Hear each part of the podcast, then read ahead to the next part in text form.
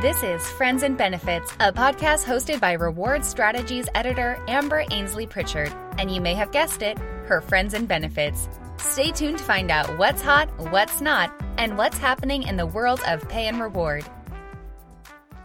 Hello there, and welcome to Friends in Benefits. It's me again, the woman with many friends in benefits.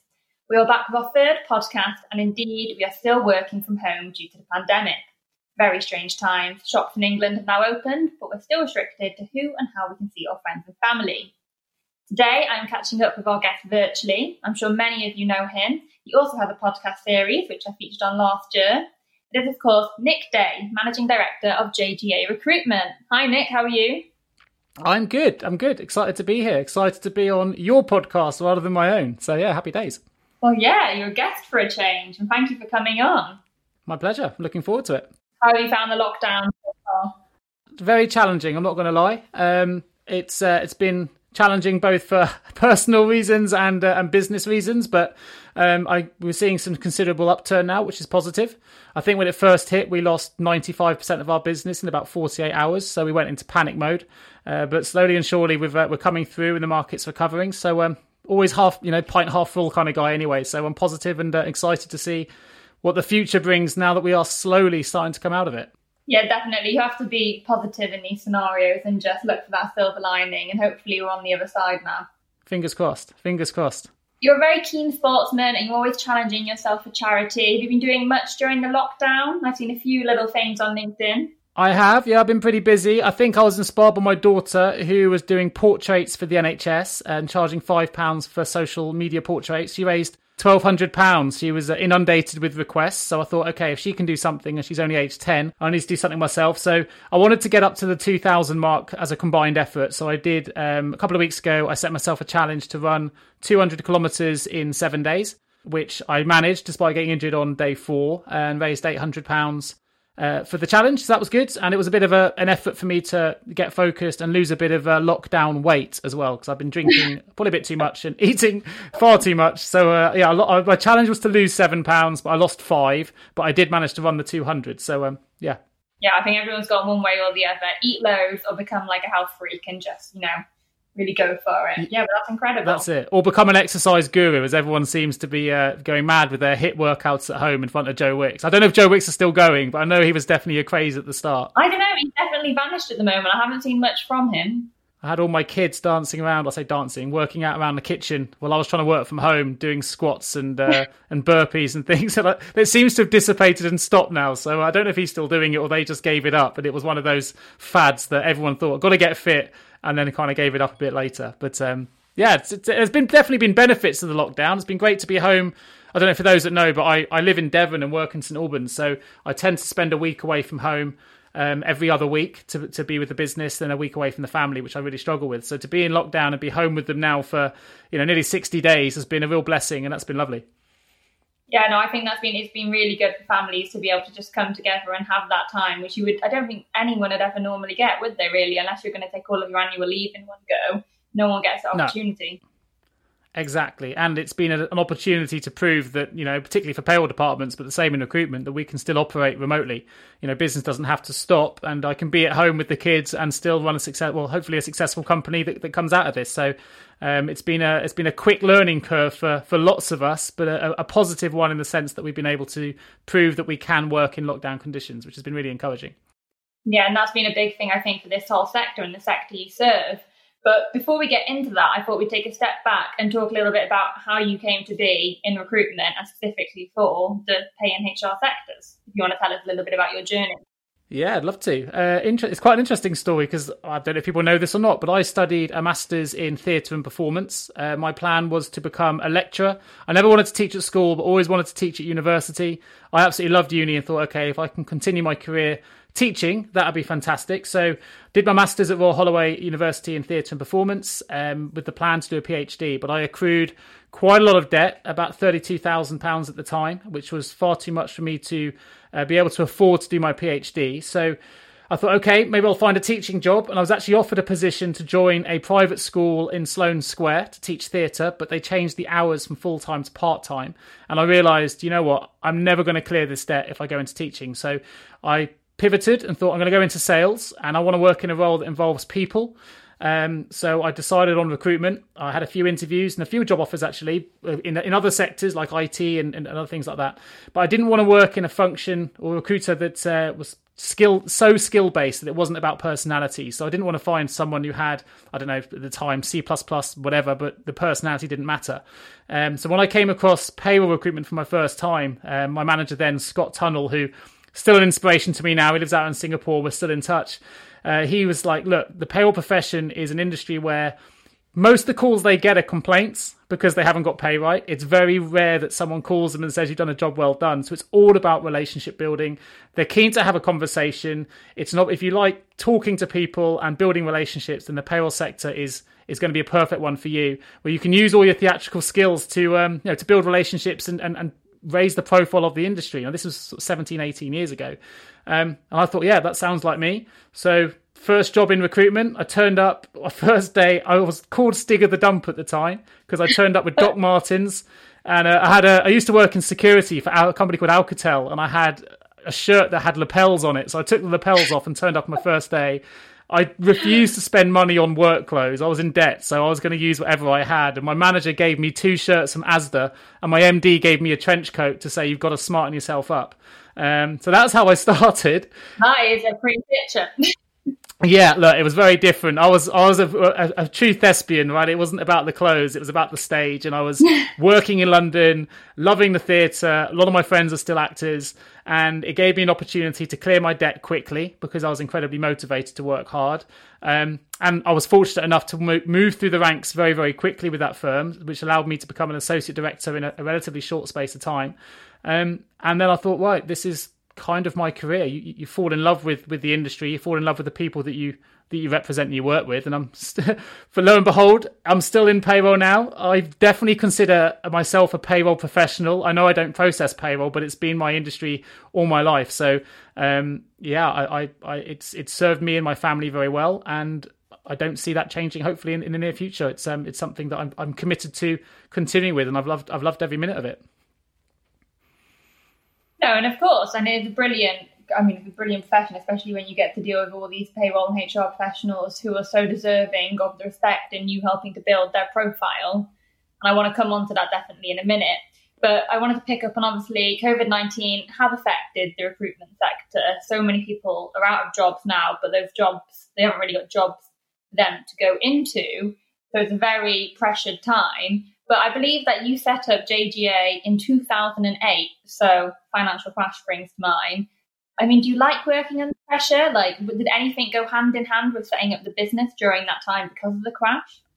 I mean, I definitely have uh, to decided to launch my own business at a better time. That's for sure. We got the. I went to a, a venture capitalist for investment, so I'm a 50% owner in James Gray Associates, and a venture capitalist, a business partner of mine, a guy called Mark Kemp, owns the other 50%.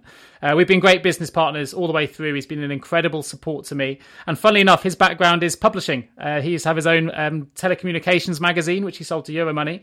And I decided that the market has shifted, which kind of brings into the HR element of what we do.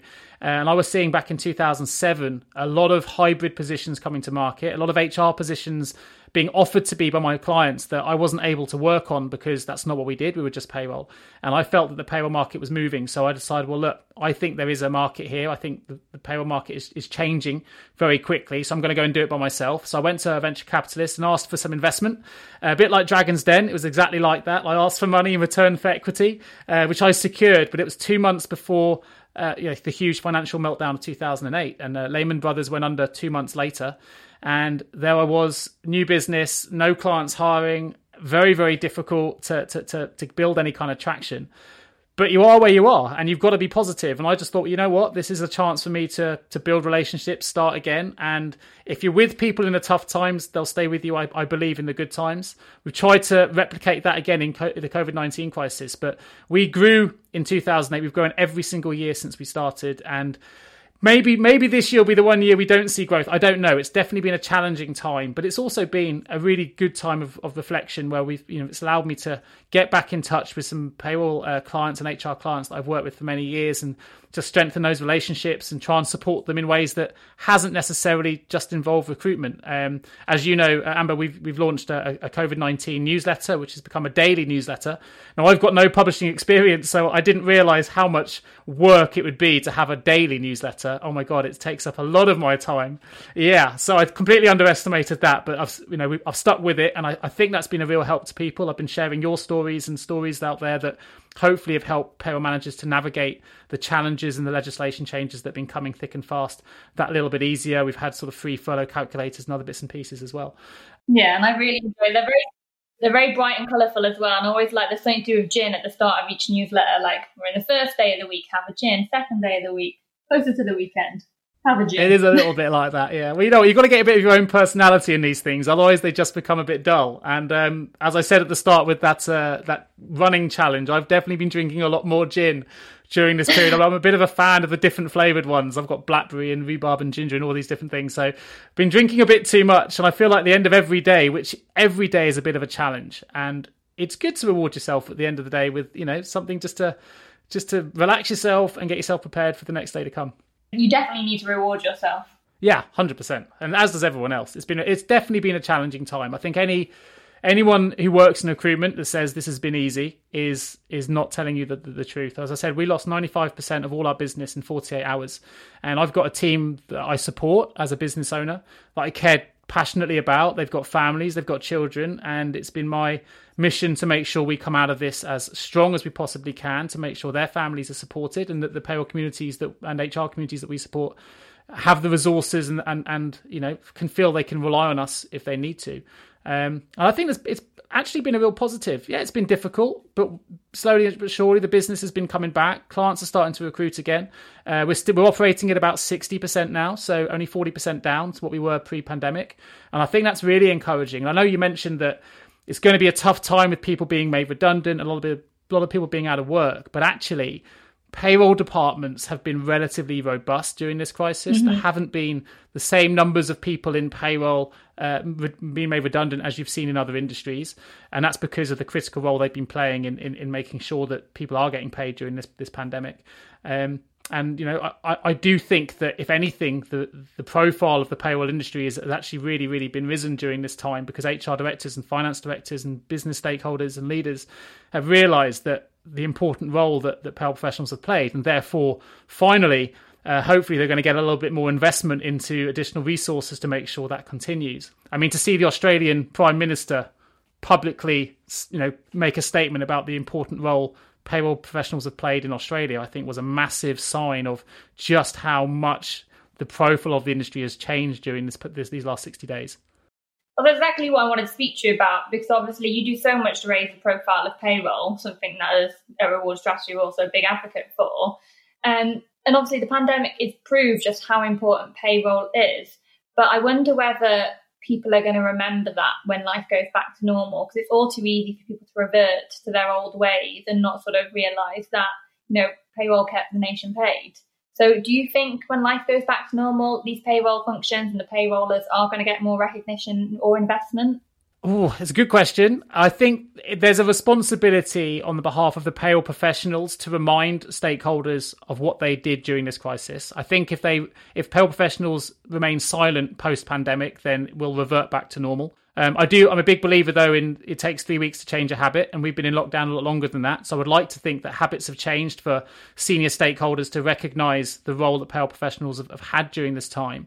And I think one big change that we've seen uh, as recruiters is uh, number one, a lot of companies have got blanket freezes, which obviously, as a recruiter, I'm not a fan of. I don't think they work. To blanket freeze an entire business means that you under resourced critical functions. Um, but actually, what we've seen is some companies, not many, but some come away from the blanket freezes and make exceptions for payroll departments. And that hasn't, it's not something I saw during the financial crisis. So it's something that's new to me as a recruiter. The other thing is I've seen people register vacancies with me that never usually would register them. So, um, you know, different stakeholders, business owners saying, Nick, I've never needed to use a payroll recruiter before. This isn't usually something I would do, but it's critical. I need someone in. I needed them yesterday, or these furlough calculations won't be paid. And I think that there's a recognition there from stakeholders who probably never even thought about payroll before, suddenly realizing the important function it plays. I think there's there has to be a responsibility though on the profession as a whole, and that, that includes me, that includes Reward Strategy, and the other um, providers out there, as well as the individuals involved, to continue to push um, you know, the, the, the, profile of payroll after this pandemic and to remind people of the role they've played. Um, hopefully, we won't forget the work, the, the, critical work that the NHS and other key workers have done post pandemic. And I don't see why, if we're not going to forget them, we should forget the role payroll people have played either. Um, but uh, you know, we can't predict the future, so let's let's wait and see. But I'm hoping, um, you know, we can we can continue to to to, to push the industry forward. Yeah, I really hope so. They really deserve this recognition now and continue it going forward. But like you say, it's us as well as the individuals themselves that need to sort of promote the promotion, uh, promote the profession from within, and make sure they're heard. Yeah, we have seen some people, uh, some personalities come to the fore during this crisis. I mean, if you look at LinkedIn news feeds, there are people now posting about payroll on a regular basis and the role they've played and crediting their teams and doing all these kind of things much more than we ever saw pre-pandemic. Um, and I think that's a really good sign. And that, that just want to make sure that continues. We have seen some new voices come to the front, which is great. You know, there's some familiar voices like yours, yours Amber, and, and, probably like mine, but there are a lot new, a lot of new people coming to the fore as well now, which is really encouraging. And I, I remember doing a presentation for the CIPP a couple of years ago on the power of social media, and just saying that you know actually incentivizing your staff doesn't have to be financially related. There's sometimes the biggest incentive you can make is just doing a public announcement on something like LinkedIn saying what a great team you have and what a you know they delivered a fantastic project and public recognition goes a long way. I think we've seen an awful lot of that happen from payroll managers up and down the country and that's been amazing to see and I hope that continues because that's not about HR, that's not about finance, that's not about feeling under appreciated by any other stakeholder. That comes from the payroll manager themselves and I, I really hope that that really continues. Yeah, and I think it's also about when payroll professionals see like themselves represented in the mainstream media as well, other than the verticals that we offer. I think as soon as they see that everyone else can see that payroll is important, like when it's published on BBC and they have stats and different things, then where the word payroll is mentioned, that also gives them that incentive to be like, okay, okay, we're recognised now. Let's you know promote it ourselves, and it spurs them on a little bit. Sure. There are always, I've realised there are a few challenges, as you probably know this already, uh, being reward strategy. But uh, when we do the newsletters, for example, I realised very quickly that if I put payroll newsletter in the subject line, it just goes into everyone's spam box. So um, you, you, can't have words like payroll in certain areas, or, or it doesn't get picked up. So um, that has been a bit of a learning curve for me. You want to try and build the profile of payroll. But if you do it through an email campaign or a newsletter campaign, you just can't use the words in certain places, or it just doesn't, you know, just gets picked up by junk mail. So um, I've learned a lot as a publisher on this side, and I'm, you, know, you guys will know this already. But it's uh, it's been a steep learning curve in other areas. And I wanted to speak to you about the workforce on a wider scale as well. Now, I saw some research last week about a fifth of UK HR directors believing that by 2025, so five years' time, 75% of their workforce would be gig workers. Now, I don't see how realistic that could be for the entire workforce, but I wonder maybe how this would affect the recruitment sector. But also, I mean, it sounds crazy, but in years and years to come, could we even have payroll or HR gig workers? Someone, new company, payroll person's out, they only have one payroll person in their company, they're on holiday, someone come in and fill in the payroll. I mean, would that ever be a realistic thing? I think we've got a lot of work to do in the payroll industry until that happens. I think there's been a it's a difficult one to know. 2025 is so so far ahead and we're going to see so many changes in the industry between now and then. Personally, I don't think that's going to happen in the payroll industry. I can't see I might be completely wrong on here, and this is probably some of my bias in it because I've always been more of a permanent um, recruiter. I, I, don't do as much work on the contractor side. We do it as a business, but it's never been my passion. My passion's been finding people, you know, permanent positions. The average tenure within the payroll industry at the minute is 2.2 years until they make a move, which is still um, above average compared to other sectors. And I still think payroll is so critical that to, to, to move it to a gig economy would be challenging to say the least. But I don't know. 2025 is a long way a long way out, and I think HR is very you know it is very different to payroll. There, it's more siloed than payroll as well. So I think it's much easier for that to be true for the payroll for the HR industry because you can silo it into different areas of specialism, which you can you could utilize gig contractors for. But I I don't know if that's going to be the case for payroll. But I might be wrong. No, I mean, well, I agree. I don't see it happening anytime soon, but I just thought it was an interesting element to look at. Yeah, I think there's lots of stats like that coming out about the future. It, it, it does make good good reading to read what people predict. And I've done a couple of uh, webinars during lockdown and what you know how I foresee the industry changing. I certainly do see more hybrid roles um, taking you know coming into the fore for the future more payroll and hr more payroll and reward payroll and benefits or you know all those kind of uh, additional responsibilities coming into the realm of, of the payroll professional so from that perspective i think we're going to see a big shift i think we're going to see a huge shift in the number of soft skills needed by payroll professionals um, as opposed to technical skills which get outdated very quickly i think we're going to see a, a, big increase in leadership skills. That that's for me. There is a shortage in the payroll industry, and I don't mean to to to be unfair because there are some fantastic leaders within the payroll community, but typically they've come through the ranks uh, by being a payroll expert, not by being necessarily the modern leader. And I think leadership skills are something that most sectors lack, not just payroll. And I, I think we're going to see a big shift um, in in the, lead, the, the skill in leadership within payroll professionals, and also more training providers offering leadership based qualifications and leadership uh, skills training going forward. So that's something that I think we're going to see a big shift in. I think it comes back to that sort of education element. Like payroll isn't really offered up when you go to school. You don't even learn about how to look after your finances unless they're gonna. I know there's been talks about bringing that in now, but that's still not part of the curriculum. Then when you go to high school, college, uni, no one ever mentions payroll. Even if you go in to do something finance related, it's never really offered up as an opportunity. So it's that old age thing where people just fall into payroll. So you don't necessarily think about being taught about the specific skills you need other than being technical. But it is a people profession now. They're dealing with people. They're dealing with people's incomes, aren't they? It's their life. So I think leadership among the soft skills, soft skills even that you speak of, when it's helping pick up on things when it's relating to their health, mental health, you know, the connections with the benefits. I mean, there's so many things that come together. Like they need totally agree. All health skills. I think though so this is difficult again because I might sound like I'm being negative. I don't mean to be, but I think we've got to be slightly careful about the falling into payroll element. I think if we say it too often, it becomes a self fulfilling prophecy, and I think we've got to start owning those decisions more. I think people have every right to say, you know what, I want to be a payroll professional and own that decision. And this is what I want to do for the following reasons. And there, there are a lot of good reasons to choose payroll as a career. I totally agree that there needs more uh, we need to educate school leavers and university leavers and those um, kind of professionals that, that the payroll is a choice. And um, and I've done talks at the St Albans Boys School and things like that, talking about the, the the, the, career of the payroll professional, what options it gives you. Uh, to quote Max uh, van der he said, you know, payroll brings in the best of technology, the best of HR, the best of finance. Uh, if you want those things in your role, then then be a payroller because that's actually what you're, you know, what you're exposed to. But I think we need to hopefully with those doing the apprenticeship schemes now there'll be more people saying you know what i chose to do payroll and i think as soon as we own it as a choice it it raises the profile all by itself because it's not something we should be scared of. It shouldn't be a decision we we we, we regret. It shouldn't be a decision which we're ashamed of. It should be something. You know what? Payroll is a a chartered profession. It has so many avenues that it can lead to. Whether you want to be a payroll manager, an implementation professional, a project manager, an entrepreneur. You know, I spoke to Steve Sowitz, who's a billionaire payroll professional, uh, a couple of weeks ago, and he's created his wealth through launching different payroll businesses, both in the US and the UK. And it just shows if you can become a billionaire through payroll, really anything is possible.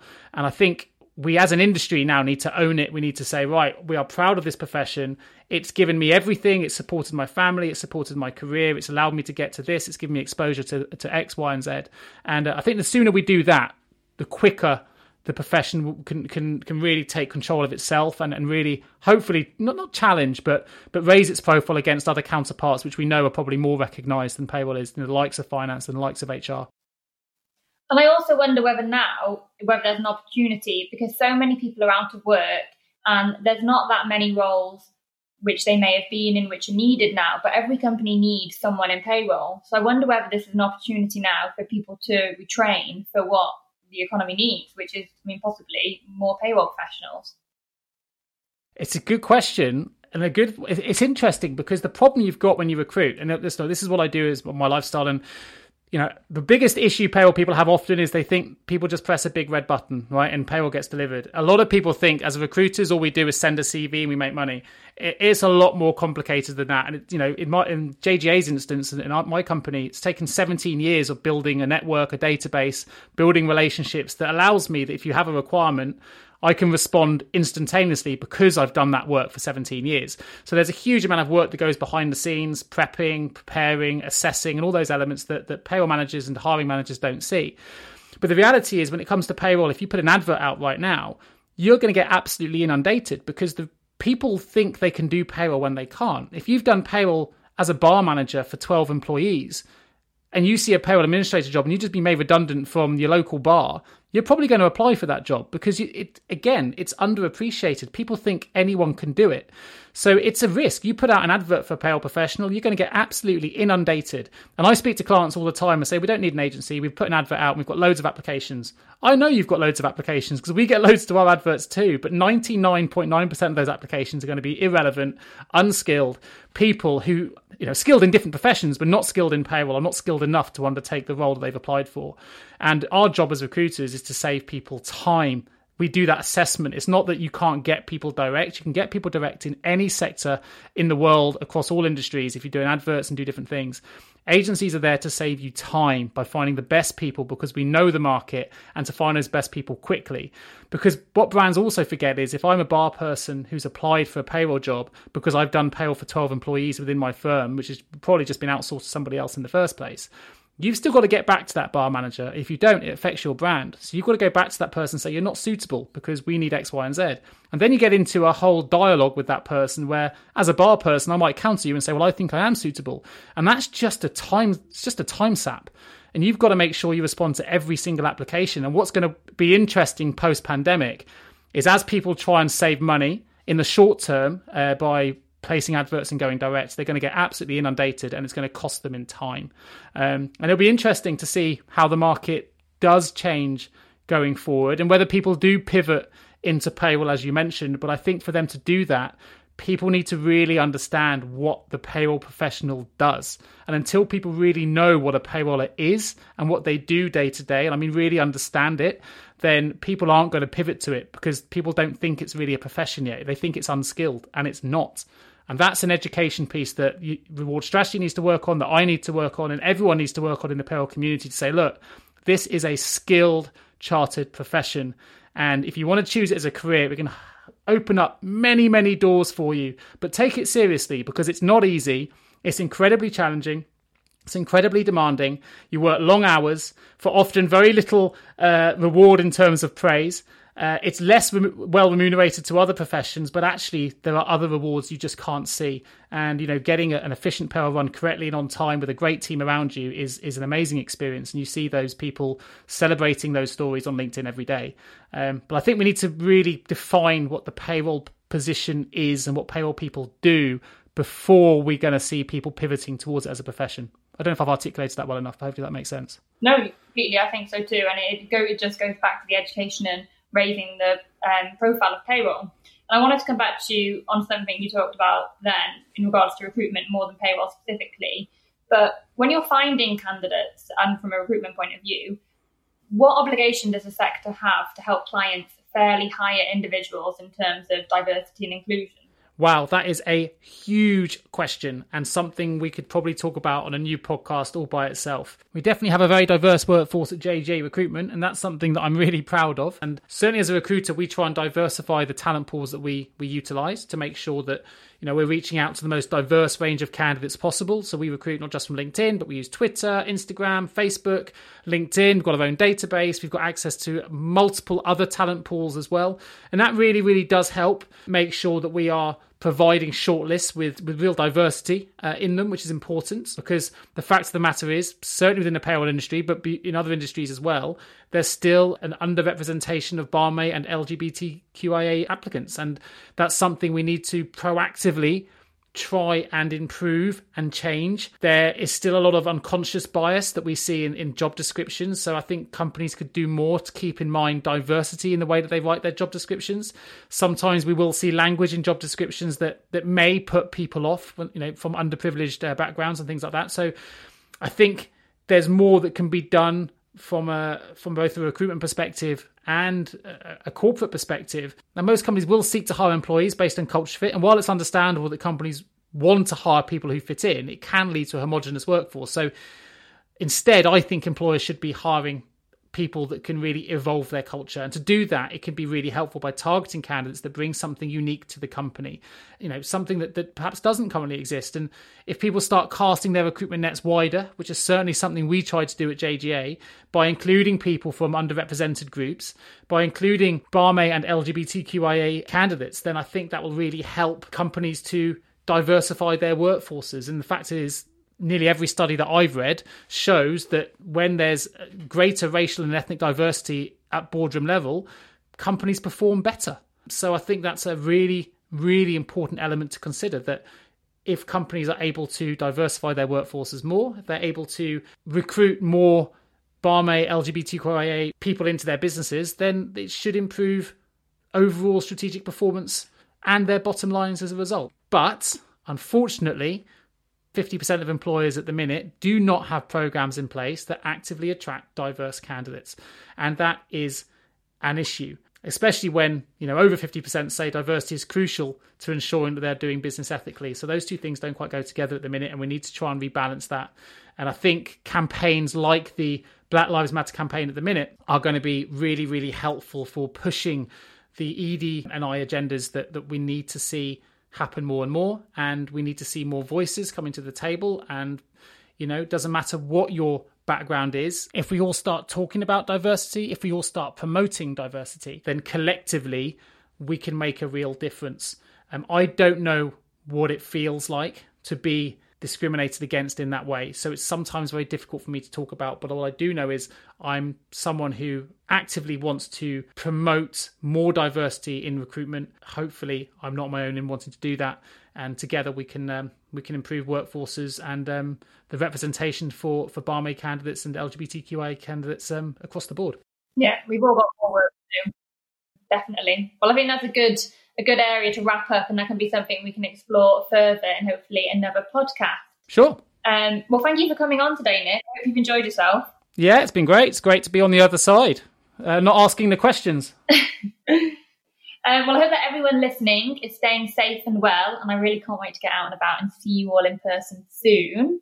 Reward Strategy has moved all of its conferences and awards to Q3 and Q4 this year, so keep an eye out for more details or pop me an email if you have any questions or would like to join me on the next podcast. Thank you all for listening. Thank you, Nick, for being here. And hopefully, we'll be back with another episode soon. Thank you very much, Amber. Been an absolute pleasure.